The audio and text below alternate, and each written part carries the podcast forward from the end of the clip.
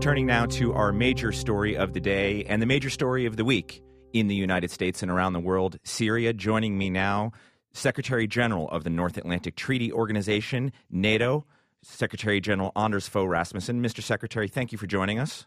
You're welcome. Thank you. We're very happy to have you. Um, all over the news this morning, of course, the interview by Charlie Rose of Syrian President Bashar al Assad.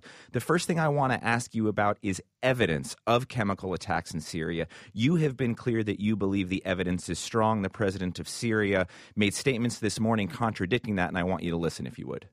Question remains what can you say to the president who believes chemical weapons were used and were used by your government mm. that this will not happen again? I will tell him very simply, present what you have as evidence to the, to the public. Be transparent. When and if he does, if he presents that evidence? This is where you can discuss the evidence, but he doesn't have. He didn't present it because he doesn't have. Kerry doesn't have. No one in your administration have. If they had it, they would have presented it to you as media for the, for have, the first they, day. They have presented it to the Congress. Nothing. They Nothing have shown the Congress what they have and the evidence they have from satellites, intercepted messages, and the like. Nothing presented. Nothing has been presented so far. They have presented to the Congress, sir. You're, you're a reporter. Get, get the, uh, this uh, uh, evidences well, and show it to the, to the public in your country. Mr. Secretary, a simple case of denial from the Syrian president there. What do you make of that statement? You have seen the most classified of briefings, I'm sure. Yeah, but that statement from the Syrian president doesn't uh, surprise me. I think there's a lot of public uh, evidence. Uh, the attacks were launched from areas controlled by uh, the government into areas controlled by uh, the opposition.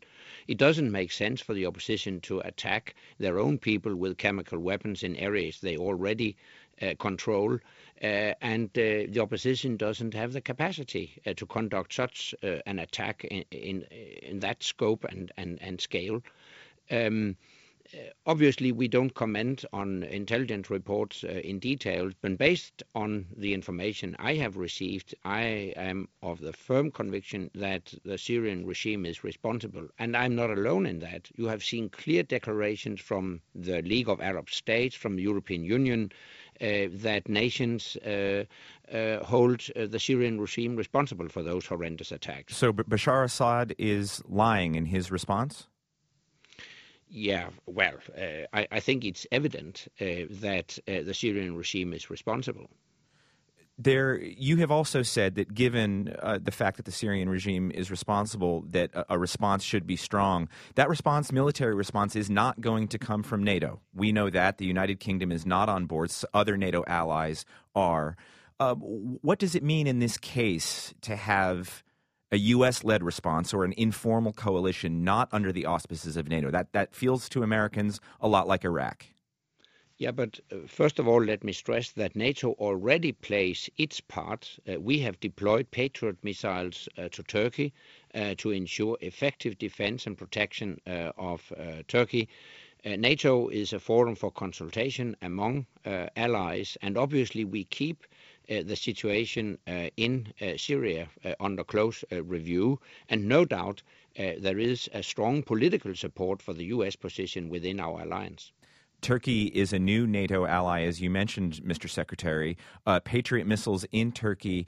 Uh, how closely are you watching? One one of the potential consequences of a strike is a spillover into Turkey, and that would certainly be a big NATO issue of course, uh, an attack on Turkey would be a game changer because, as you know, uh, the principle uh, in NATO is that an attack on one ally is considered an attack uh, on all. And should that happen, of course, uh, nations uh, within NATO would consult on how to respond.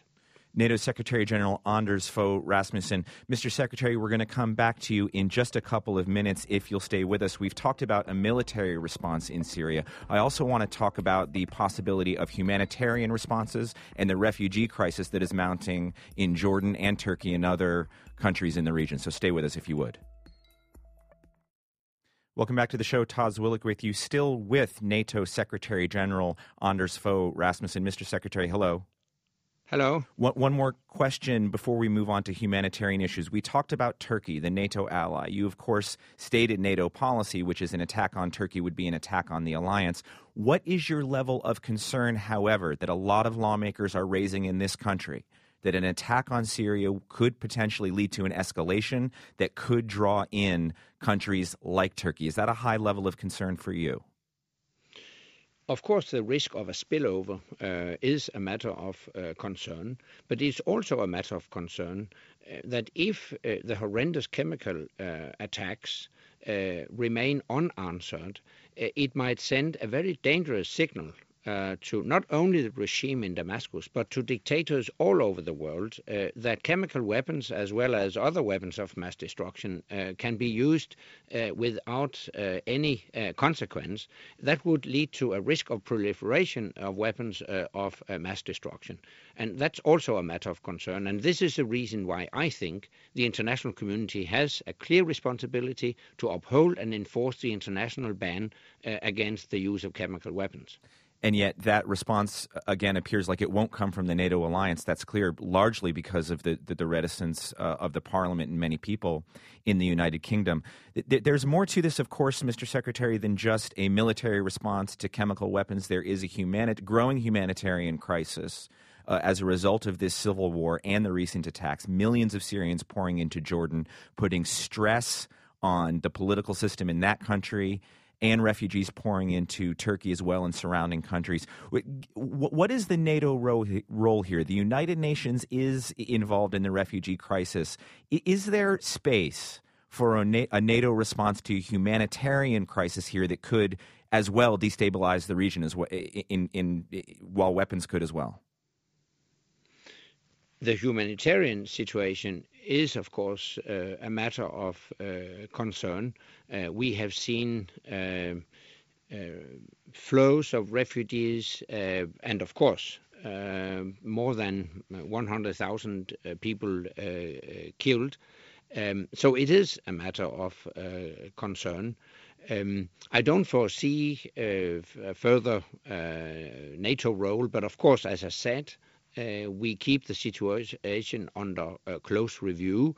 I won't prejudge uh, the outcome of consultations uh, among uh, allies, but obviously the humanitarian situation is a matter of grave concern. secondarily to all of this, Mr. Secretary General, there are questions in this country about the quality of the alliance. Of course, country, friends often disagree. We all get that truism. But with so much major attention on enforcing the chemical weapons treaty, the chemical weapons ban, with the United Kingdom unwilling to help in a military response, what does that say about the quality of the NATO alliance on the heels of Iraq, where there was no NATO response for similar reasons because some countries did not want to join the United States? Let me stress that if individual allies were to respond militarily, I would envisage uh, a short, measured, tailored, targeted operation. And for that, you don't need uh, the NATO uh, command and uh, control uh, structure. Um, no doubt uh, that within our alliance there is a strong political support uh, for the U.S. position. What more can be done beyond the military response, which you say does not need NATO? Um, do you see more room for diplomatic response? Is there any more room for sanctions or more room for diplomatic pressure or nonviolent pressure on Syria at this point? Let me stress that I think we should distinguish clear, clearly between uh, the concrete uh, chemical weapons attack uh, in Syria and the long term uh, solution. It's my firm belief that as regards the chemical weapons attack, we need a firm international response, and in my opinion, it should be tailored, targeted, short, military uh, response. But as regards the long-term conflict, there is no military solution. I do believe that a long-term sustainable solution would take a political settlement. In that respect, I uh, welcome the joint uh, American-Russian initiative to organize a new international conference that could hopefully pave the way uh, for a long-term sustainable political solution. And I urge both the opposition and the government in Syria to attend that conference. My last question for you, Secretary General Anders Fogh Rasmussen, your message to the American people. The American people are struggling to come to terms with what their role in the world is here without a NATO response or a UN response should the United States be enforcing a, a chemical weapons attack in another country. What's your message to Americans? My message is that you are not alone. Uh, within our alliance, there is a strong political support uh, for the U.S. Uh, position. I understand very well that in free and open societies, in democracies, uh, there are a lot of debates. There might be differences. Uh, it's not easy for democracies to initiate mili- international military operations, and it should be difficult. It should be the last resort. But also, it is my firm belief uh, that the international community has a responsibility to uphold and enforce the international ban uh, against the use of chemical weapons, and not to act would also be to act. Not to act would send a dangerous signal to dictators all over the world that they can use weapons of mass destruction without consequences. NATO Secretary General Anders Fogh Rasmussen. Mr. Secretary, thank you for your time. You're welcome. We want to continue to hear from you on this issue. It is the discussion of the week, of course, on everybody's mind. Should the United States respond in Syria and respond militarily to the use of chemical weapons? Your discussion continues at 8778 My Take. You can always tweet us at The Takeaway. So we're headed toward the fifth anniversary this weekend of the global financial meltdown, five years after the collapse of Lehman Brothers. We've asked you, what lessons, if any, have we learned from this crisis? Here are some of your comments from Facebook. George Tucker says his big takeaway is that the middle class is expendable. Bankers don't go to jail, says Don Lasilla. Politicians take care of their own, get rich, the rich get richer, the poor get screwed. Squire Muldoon kind of agrees. I think the bankers learned that governments are a walkover. This will happen again in 20 years or so.